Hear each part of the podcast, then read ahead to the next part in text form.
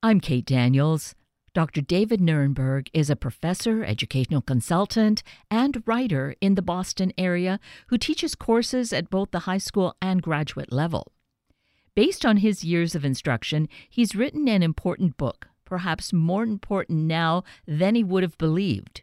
What Does Injustice Have to Do with Me?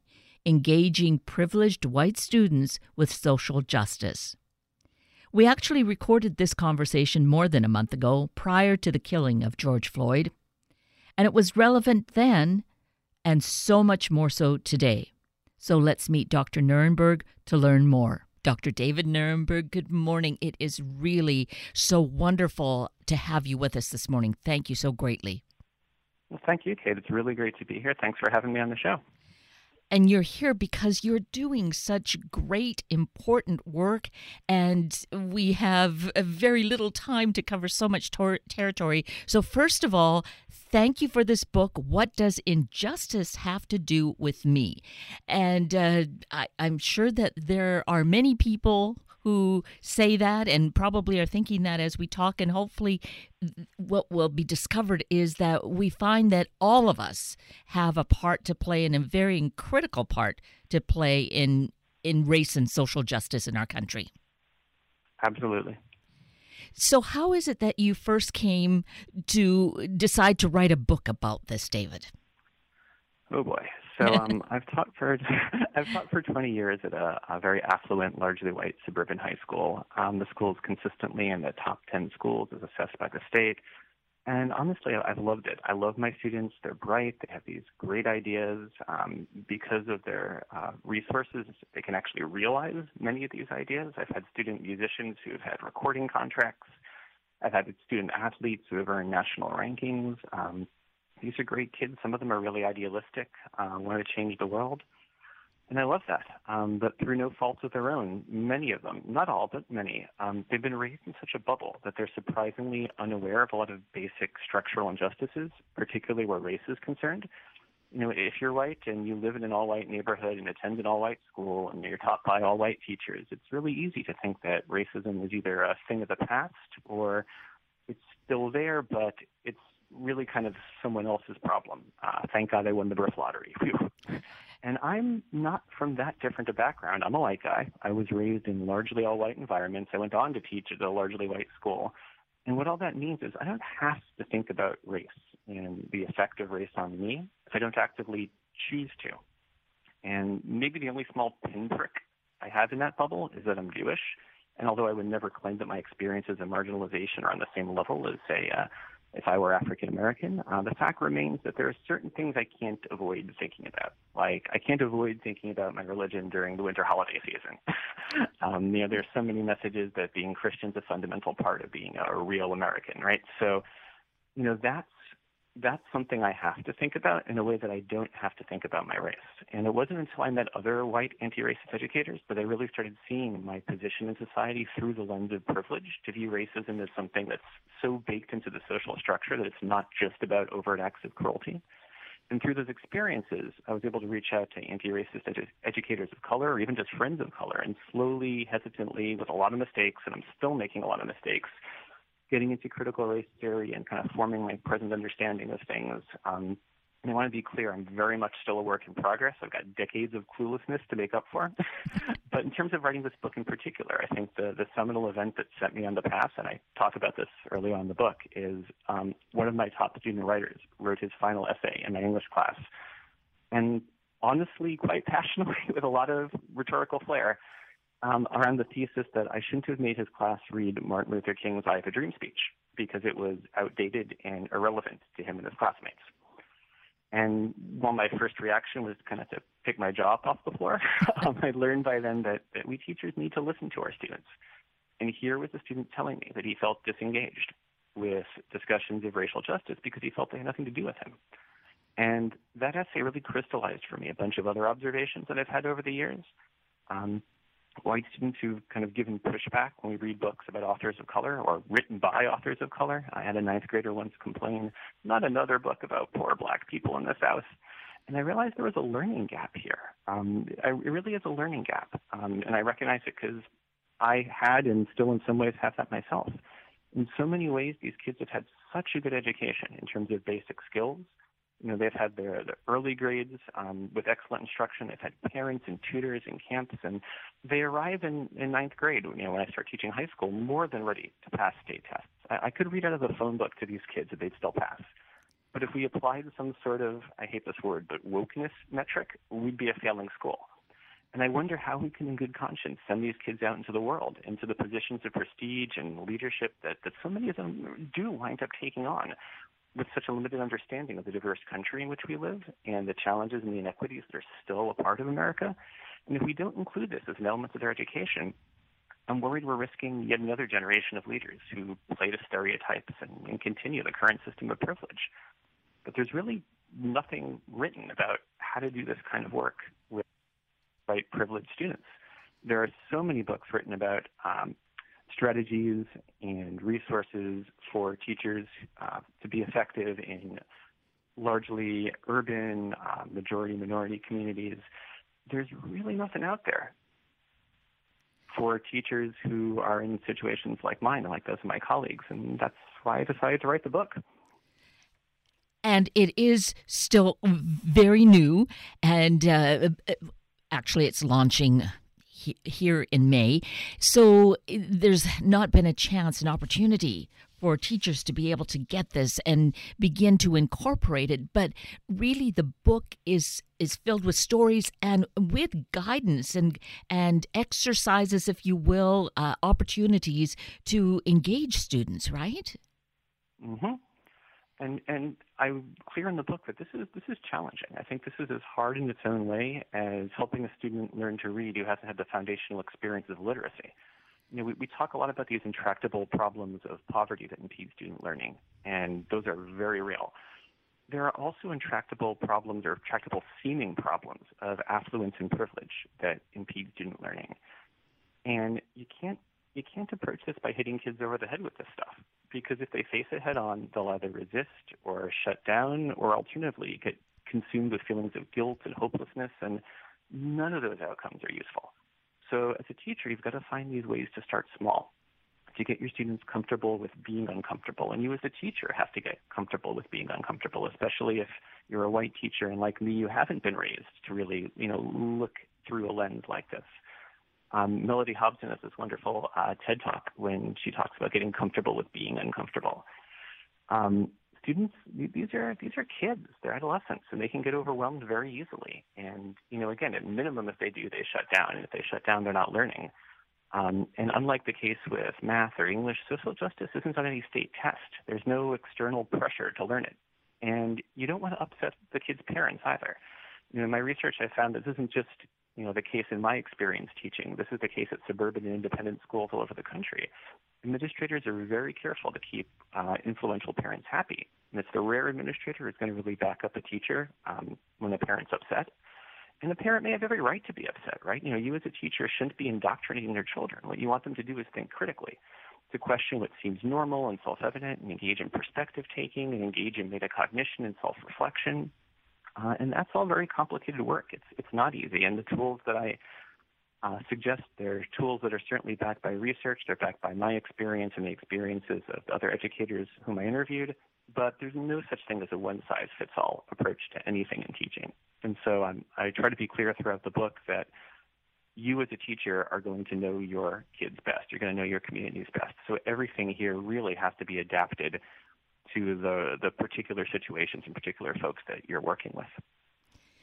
And I feel that part of the education is going to begin needs to begin with actually the teachers themselves because while you had this aha moment and and you're passionate about it and it's an important passion i'm sure you find that your colleagues aren't necessarily on the same page which is probably the case with teachers across the country I think it depends on the teacher. I've got some colleagues who are ahead of ahead of me in this definitely, and I've got some colleagues who are, you know, really new to this. Um, but our job as teachers is to learn, and good teachers we're always learning. We're always trying to build our skill set. We're always going to professional development, and so I'm hoping that you know teachers who are interested in this view it as just another skill set to learn. It is a skill set. There are you know concrete strategies, there are authors to read, there are lessons to look at and adapt.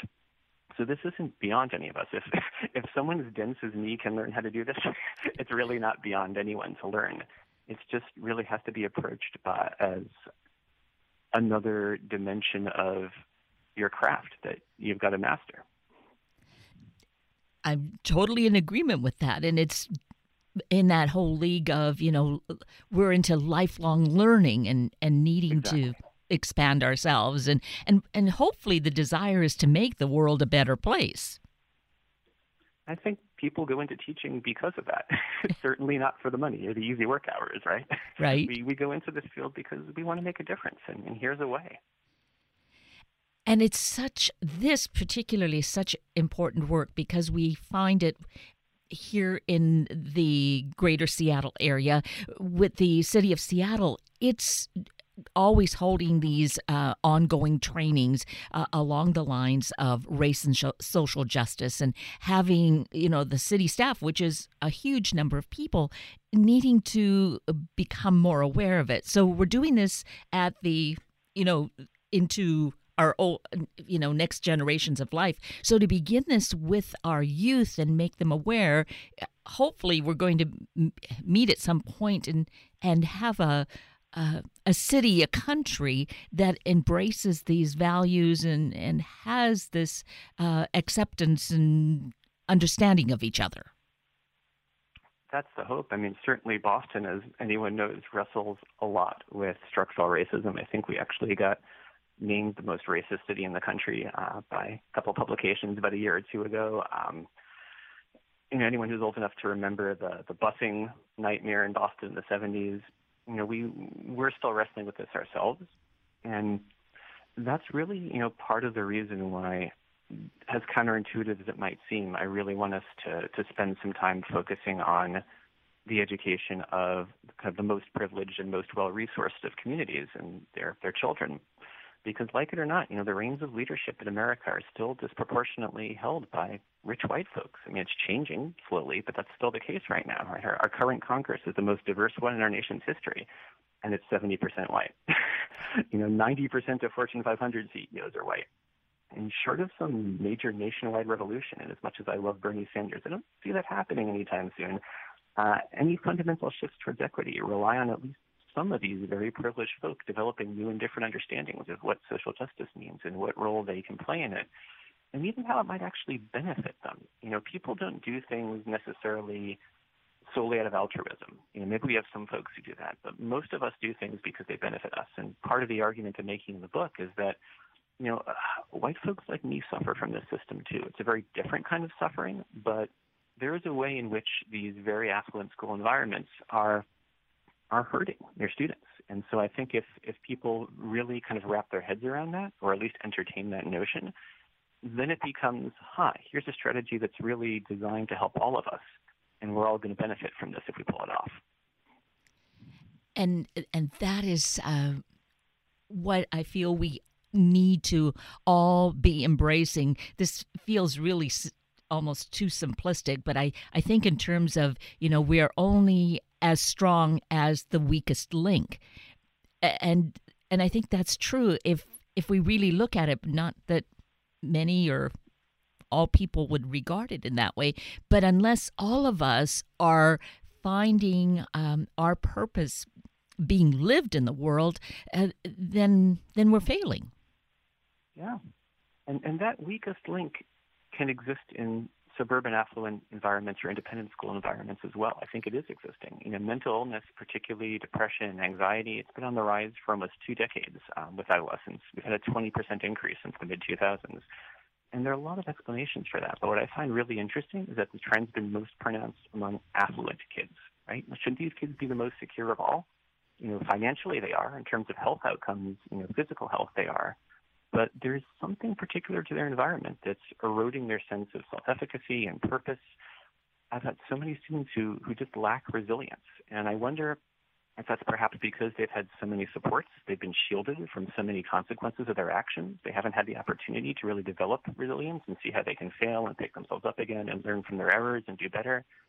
Um, it's not their fault. I think with the best of intentions, they've got you know parents rushing in to to intervene uh, to try and mitigate consequences. But I think as a result, you know, the slightest setback throws these kids into a tailspin. You know, I've had students earn a C plus and contemplate suicide. I'm not exaggerating this, and, and this is a trend that's unfortunately reflected across America.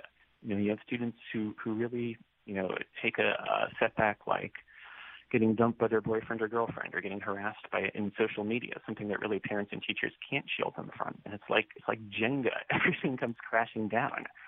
And to me, that speaks of a problem in the environment. I think one of the things we don't tend to talk about when it comes to privilege is that privilege, in some ways, keeps us from being as resilient as we can be. It keeps us from having to become resourceful in the face of external pressures. Um, it's it's a system where you've got affluent schools kind of falling over themselves to, to scale back and give more no homework days and more mental health days, while we're fighting in underprivileged schools to get rigorous cur- curriculum and, and high expectations. It's like the system's serving no one. But I think it's a little less immediately obvious how the system may not be serving folks in the, the, the wealthy, affluent, largely white parts of our country. So I, I think we're all the weakest link. if we realize that, um, we've got some common purpose and, and we can see what injustice does have to do with us if it's not self-evident. And I feel that you really present a, a, very strong, important, solid case here. And you're probably still getting some pushback. Do you feel that? Yeah. Um, and I guess, you know, I, I, can take that as a compliment. You know, if you're getting pushback, it means people are paying attention. Uh, um, but yeah, I mean, this is this is a difficult thing to talk about. You know, it's it certainly still makes me uncomfortable. I'm not sure it will ever not make me uncomfortable. And add to that that we live in this very polarized era where every idea gets put into kind of one partisan box or another. I mean, even if you're wearing a mask or not right now during the COVID crisis, you know, that gets tagged somehow as a sign of your political alignment. Um, and you know what I really try and if I can get into discussions with folks and, and I try number one just to listen and then you know if I have the opportunity to, to chat with them I'll say look you know Number one, I don't think social justice is exclusively a property of, of the left or the right. I think people on the left and the right might define it differently. They might have different plans for addressing inequities, but I think except for you know really far-out ideologues who unfortunately get a lot of media airtime, um, I think everyone believes that that all students deserve a fair shot at success. That the color of your skin or the neighborhood you live in shouldn't define and limit your destiny. Um, you know, George Romney, Republican governor of Michigan, you know, was one of the biggest opponents of redlining. I think until the early 90s, every African American elected to the Senate was a Republican. So I, I don't see this necessarily as a red blue divide, although certainly uh, there are folks who, who put it that way. But I think, you know, even beyond political labels, this is about critical thinking. You know, the Common Core requires that students develop analytical skills and perspective taking and communication in diverse context and engaging students in meaningful explorations of social justice, you know, demands the development of all those skills. So this is really, you know, a part of our regular job as teachers. Doing this can help students develop all of the skills they want them to develop and apply them to real life contexts. And so much research says that's really the only way we learn something deeply. So I, I'm, I'm hoping that those conversations when they go well will lead to sort of a we're actually all on the same side and we actually are, are progressing towards the goals that we all have in common. Um, those are the, the good days. Um, and I've been fortunate that I've had a lot of support at my school um, in particular, but I also listen and acknowledge um, folks who say there's no way I can do all the stuff in my classroom. You know, I'll get fired, I'll get pilloried. And to them, I say, look, you know, adapt what you can. Um, do what's possible for you to do. Um, it's not an all or nothing. And recognize that it's one more part of teaching that's really hard. This is a hard profession. Um, this is one more hard thing that, you know, we really have to do. And I'll add to that the results, as we embrace that, can be just, well, plain uh, life changing for all of us. Absolutely. I mean, certainly it's changed my life. And I have seen students, and this is, you know, this is not to self-aggrandize. This is really to praise them because they're the ones who do the work. I have seen students, you know, who engage with this and really find themselves transformed by it. I share an anecdote in my book of a student who had really been suffering um, from depression. She had um, uh, received a concussion and a sports injury and couldn't play the sports that she loved. It was really kind of disconnecting from school. Um, and the student who was white, um, through an assignment in my class, managed to get involved with a local chapter of the Black Lives Matter movement. And this was shortly after um, all of the protests in Ferguson and Baltimore. And so she joined the Black Lives Matter protest in Boston as a part of this uh, project. And again, I didn't require that. Students really had a lot of wide latitude in how they were going to apply these critical thinking and research skills to an act of activism. And some of my students were, you know, identified as conservatives and applied it to, you know, conservative causes. But she decided to attend a Black Lives Matter protest, and she had planned just to be an observer and write about it.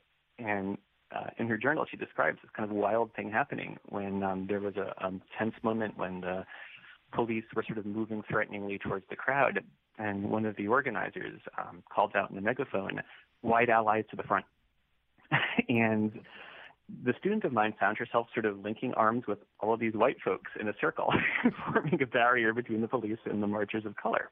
And the police backed off. And you know, first of all, I can't think of a better example of allyship. You know, we're not talking about being the white savior. We're not talking about stepping in and fixing things. We're talking about partnering with and taking the lead from, if necessary, marginalized people. And if we have white privilege, using it, you know, to to open doors for them. And here, my students had kind of opened that door, had kept that space open uh, for the march organizers. And she came back so incredibly excited. I had never seen her so self confident. I had never seen her so engaged. You know, suddenly things that she was learning had meaning to her beyond just getting that grade. And so many students in affluent schools, you know, they're so cynical about the system, and they have every right to be. You know, they, they get these narratives that school is all about getting the good grade, to get into a good college, to get a good job, to buy a big house, and then I don't know, grow old and die. and and and who finds inspiration from that? I mean, no wonder there's so much depression and anxiety.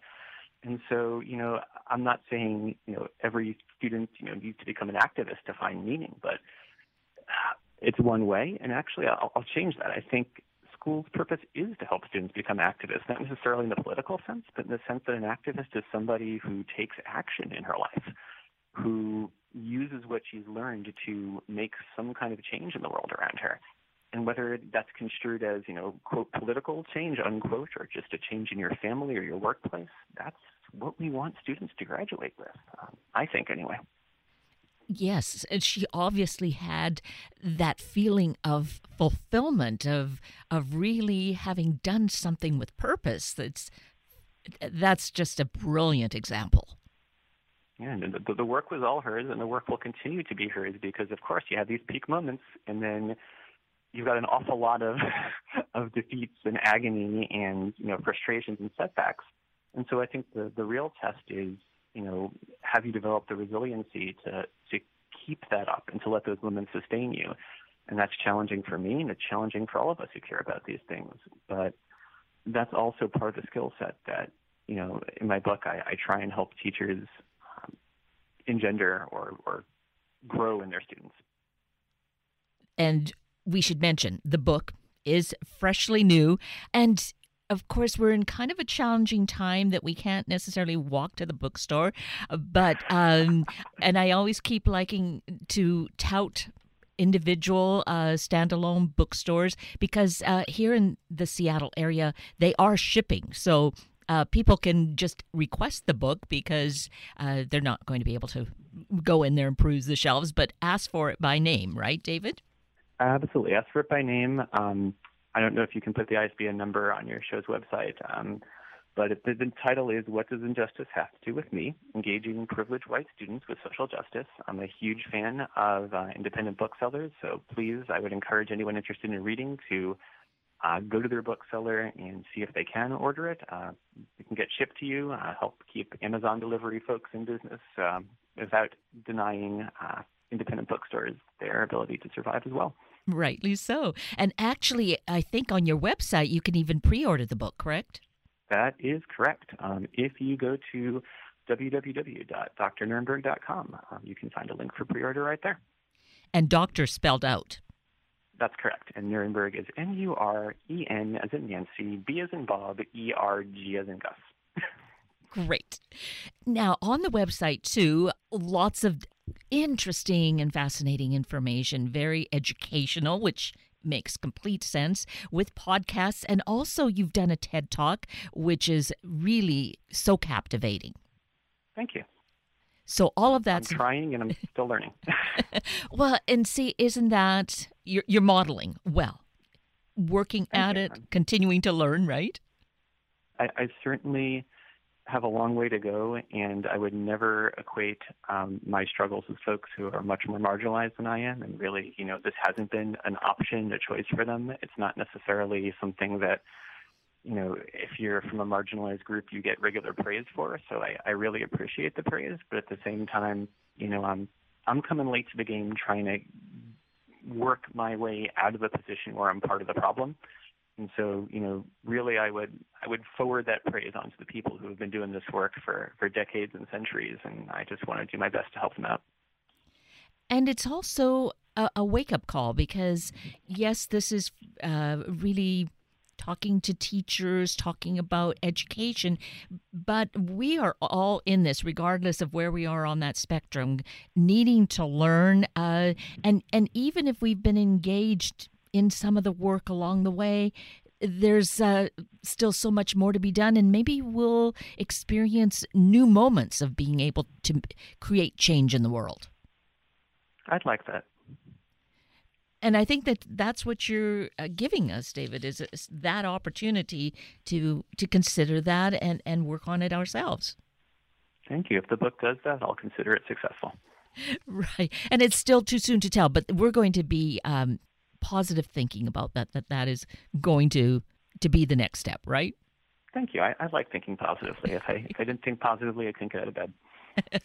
so uh, you know here we are too during this pandemic time it's not really helping matters but maybe we look at it also as somehow an opportunity to to do this work and and to reach the students particularly who need our time and attention Absolutely. You know, this is one of the many times when the inequities in our society are, are so blatant that even folks who are cocooned in privilege, like I, I would, you know, include myself in that, mm-hmm. really can't look away or shouldn't anyway. You know, the the disparities when it comes to healthcare in terms of race and economics and educational access and a remote learning environment, you know, it, it's I see these issues being talked about front and center in the media as they should be. So I think, you know, maybe you're right. Maybe this is an opportunity to say, okay, we really have to face this and, and work together to do something about it. Um, I don't think anything would justify COVID 19, but at least that would be perhaps a silver lining. Yes, the, you're right. But at least it's here. What are we going to do about it? And how can we look for that silver lining and exactly. make it work for us, right? Exactly. Yeah, exactly.